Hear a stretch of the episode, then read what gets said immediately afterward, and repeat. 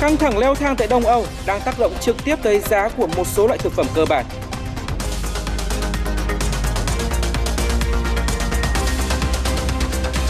Xin kính chào quý vị khán giả, quý vị đang đến với bản tin tài chính kinh doanh tối. Như với bánh mì, một loại thực phẩm thiết yếu, thế nhưng lần đầu tiên trong 30 năm, nhiều doanh nghiệp tại Ai Cập đang tính đến việc tăng giá bán mặt hàng này. Và khi mà đứng trước những thách thức về nguồn cung thì nhiều quốc gia phải tìm cách xoay sở bằng nhiều giải pháp khác nhau.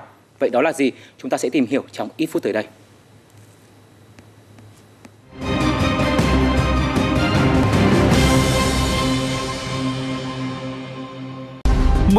sáu triệu lượt khách nội địa trong 2 tháng đầu năm. Hơn 10.000 lượt khách quốc tế trong giai đoạn thí điểm. Lượng tìm kiếm du lịch Việt Nam tăng đột biến Thời điểm vàng đã đến, du lịch Việt chính thức mở cửa.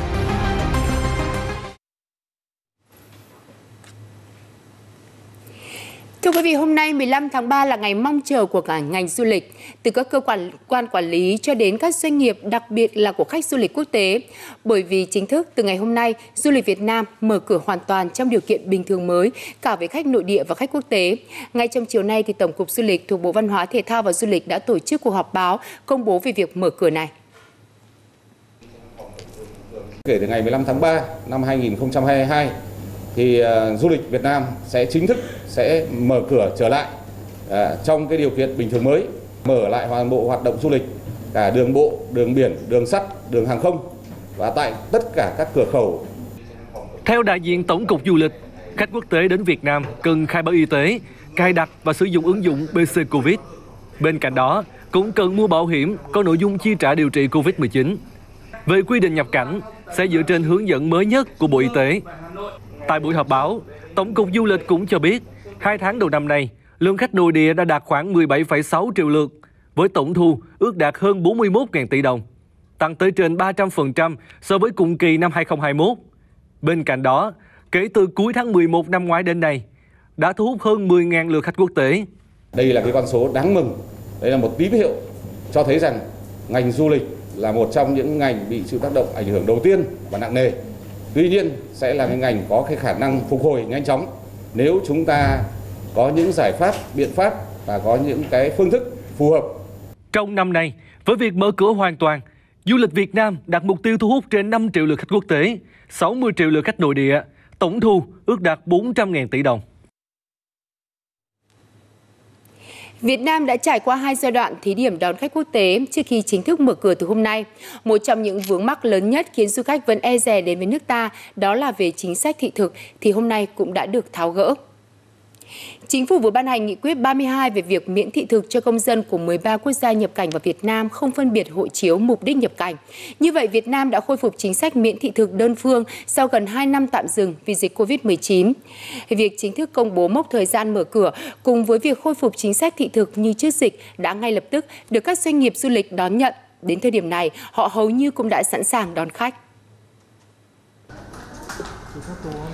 Doanh nghiệp lữ hành này cho biết, việc chính phủ có nghị quyết miễn thị thực trở lại cho một số quốc gia trong vòng 3 năm kể từ ngày hôm nay 15 tháng 3 được xem là cú hích tăng tính cạnh tranh với các quốc gia trong khu vực và họ đã bắt đầu có những đoàn khách trong dài hạn. Đến thời điểm này thì chúng tôi đã nhận được các cái booking từ các cái thị trường khu vực ờ, Đông Nam Á rồi thị trường châu Âu và thị trường Trung Đông cũng như là thị trường từ châu Mỹ. Các cái thị trường mà từ khu vực châu Á thì họ đăng ký các cái sản phẩm mà khởi hành có thể bắt đầu từ quý 2. Quốc tế đến Việt Nam thì thường quan tâm đến các cái di sản cũng như là các cái à, sản phẩm đặc thù của à, Việt Nam ví dụ như là chèo thuyền tại Quảng Bình hay là các cái sản phẩm trekking rồi các cái sản phẩm xuyên rừng xuyên ờ, rồi à, hòa với thiên nhiên.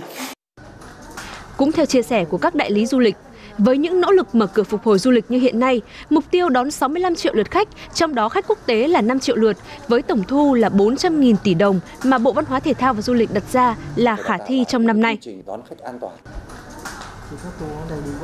Vốn là một lựa chọn quen thuộc của nhiều khách nước ngoài khi đến Hà Nội.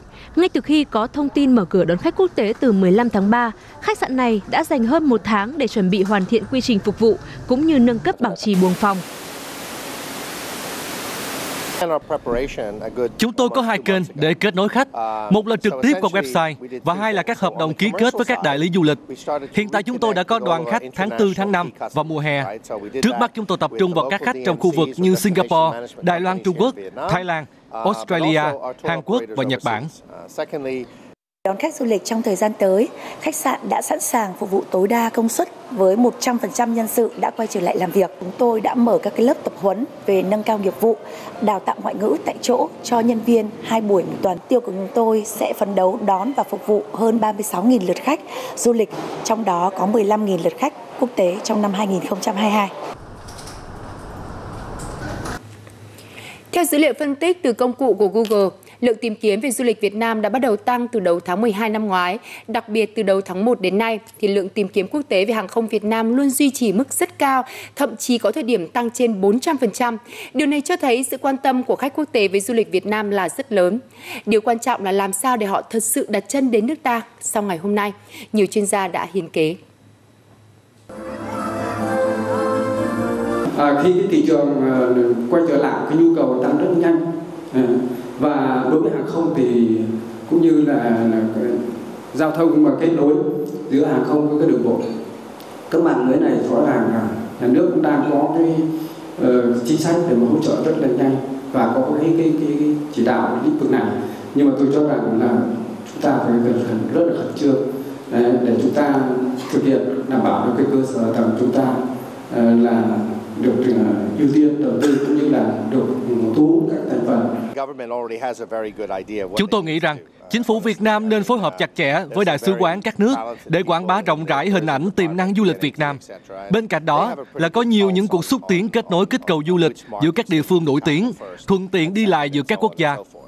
Trước đây thì chúng ta sẽ đi theo cái là nhóm nhóm lớn nhưng bây giờ chúng ta chuyển sang cái xu hướng rằng là theo nhóm nhỏ, theo du, du lịch tại chỗ hoặc là du lịch trải nghiệm hoặc du lịch nghỉ dưỡng thì chúng tôi là cùng với các doanh nghiệp chúng ta sẽ hỗ trợ để thúc đẩy các cái ờ, sản phẩm du lịch là truyền thống. Ngoài ra thì ờ, thúc đẩy thêm các cái sản phẩm du lịch phù hợp với trong tình hình hiện tại. Ví dụ như tour du lịch hoàng thành ờ, à, đêm tại hoàng thành thăng long là tour du lịch là nhà tù hỏa lò và các sản phẩm du lịch là kiến trúc pháp. Cả ngành du lịch đang rất là hào hức sau khi mốc thời gian mở cửa được công bố chính thức. Duy chỉ còn một điểm vẫn đang chờ là hướng dẫn với khách quốc tế nhập cảnh từ Bộ Y tế. Hiện thì Bộ này cũng đã gửi văn bản khẩn đến Ban chỉ đạo quốc gia phòng chống dịch COVID-19 để xin ý kiến. Và trong sự thảo gửi đi đã không còn quy định về việc khách phải cách ly sau khi nhập cảnh như góp ý trước đó nữa. Thông tin mới nhất thì chúng tôi sẽ tiếp tục cập nhật đến quý vị trong các bản tin tiếp theo. Trong phần tiếp theo, Cảnh báo khi thị trường bất động sản rầm rộ xuất hiện các dự án tự phân lô bán nền với giá rẻ bất ngờ.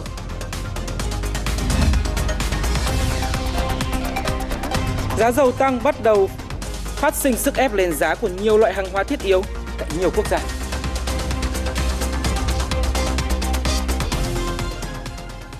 Thưa quý vị, trong phiên giao dịch ngày hôm nay tiếp tục chứng kiến các sàn chính tại châu Âu đi xuống theo biến động của xung đột tại Ukraine.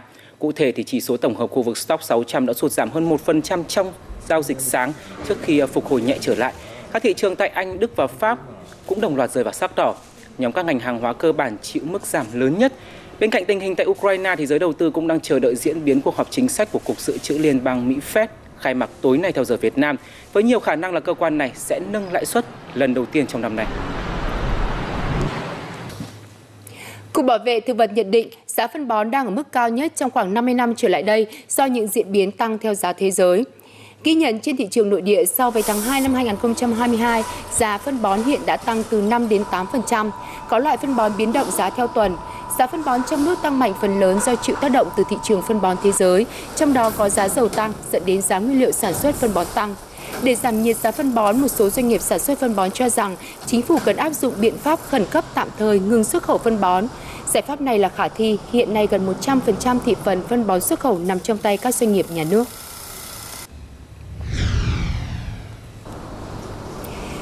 Tương tự mặt hàng phân bón, thép cũng là mặt hàng giá liên tục nhảy múa trong thời gian gần đây.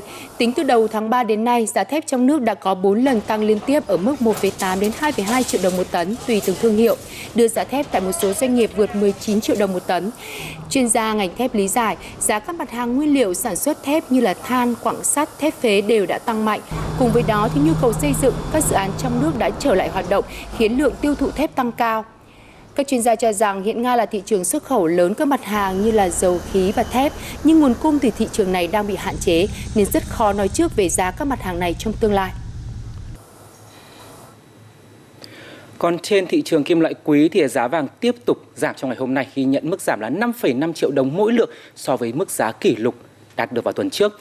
Những người mua vàng từ giá là 73 74 triệu đồng một lượng từ tuần trước thì nay thì đều đã bị lỗ từ 6 đến 7 triệu đồng mỗi lượng.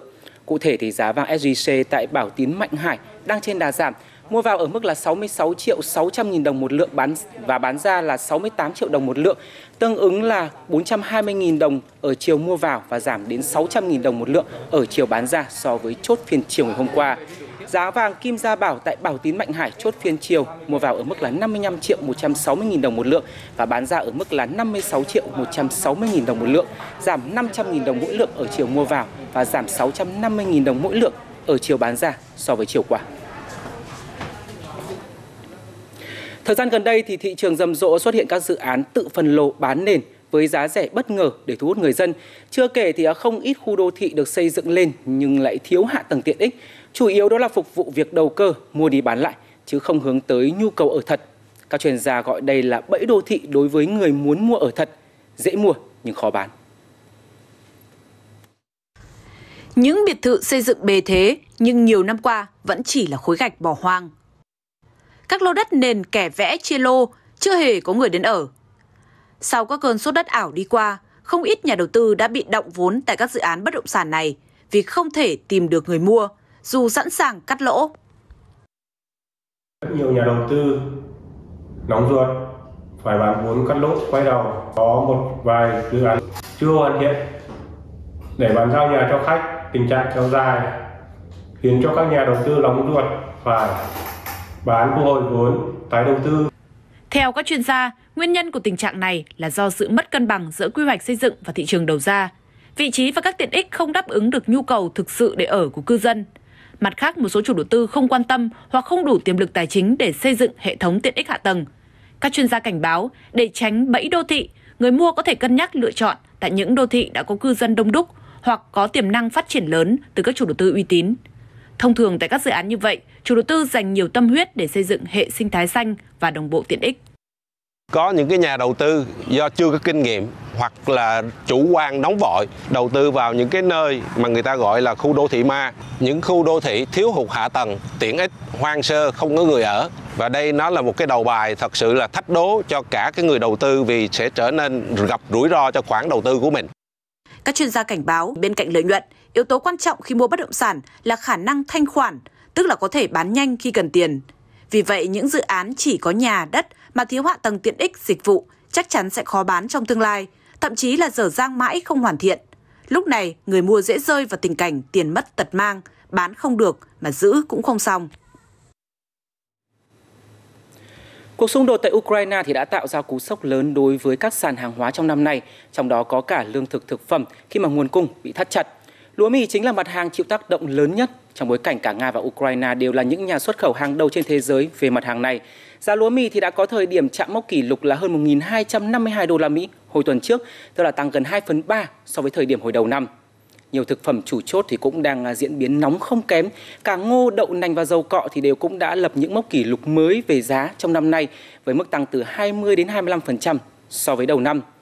Và đứng trước những thách thức về nguồn cung thì nhiều quốc gia đang phải xoay sở tìm cách đó là bằng nhiều giải pháp khác nhau mà đáng chú ý là việc tạm dừng xuất khẩu một số mặt hàng lương thực thực phẩm chủ chốt của mình. Chính phủ Ai Cập thì đã tạm dừng xuất khẩu trong 3 tháng đối với dầu ăn, ngô và lúa mì trong bối cảnh nước này nhập khẩu tới 80% lúa mì từ Nga và Ukraine. Các nước châu Âu như là Serbia, Hungary và Romania cũng đã đưa ra những biện pháp tương tự để tăng dự trữ trong nước. Ngay cả một số nhà xuất khẩu nông sản lớn như là Indonesia, nhà sản xuất dầu cọ lớn nhất trên thế giới, và Argentina, một trong những nước hàng đầu trên thị trường đậu nành, cũng đã phải ra lệnh hạn chế xuất khẩu những mặt hàng chủ chốt này của mình để ưu tiên nguồn cung cho nội địa.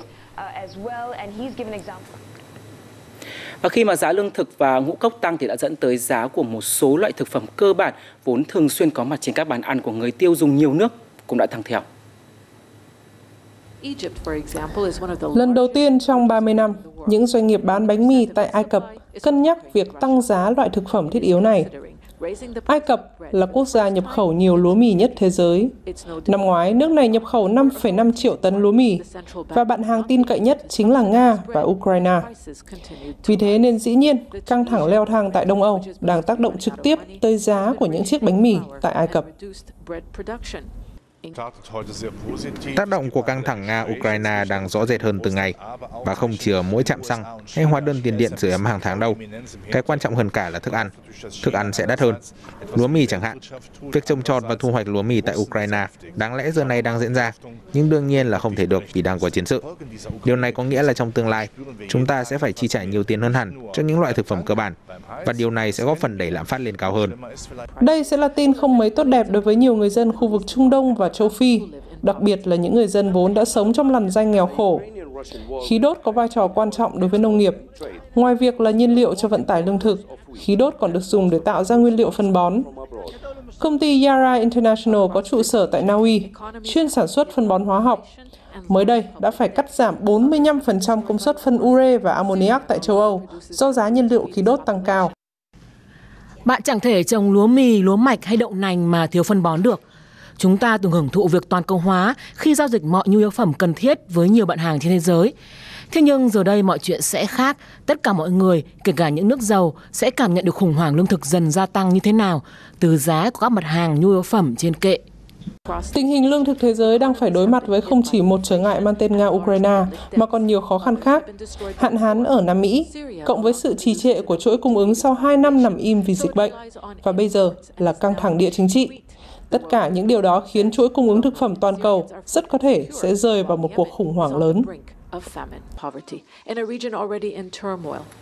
Thông tin vừa rồi cũng đã khép lại bản tin tài chính kinh doanh tối nay của chúng tôi. Cảm ơn quý vị và các bạn đã quan tâm theo dõi.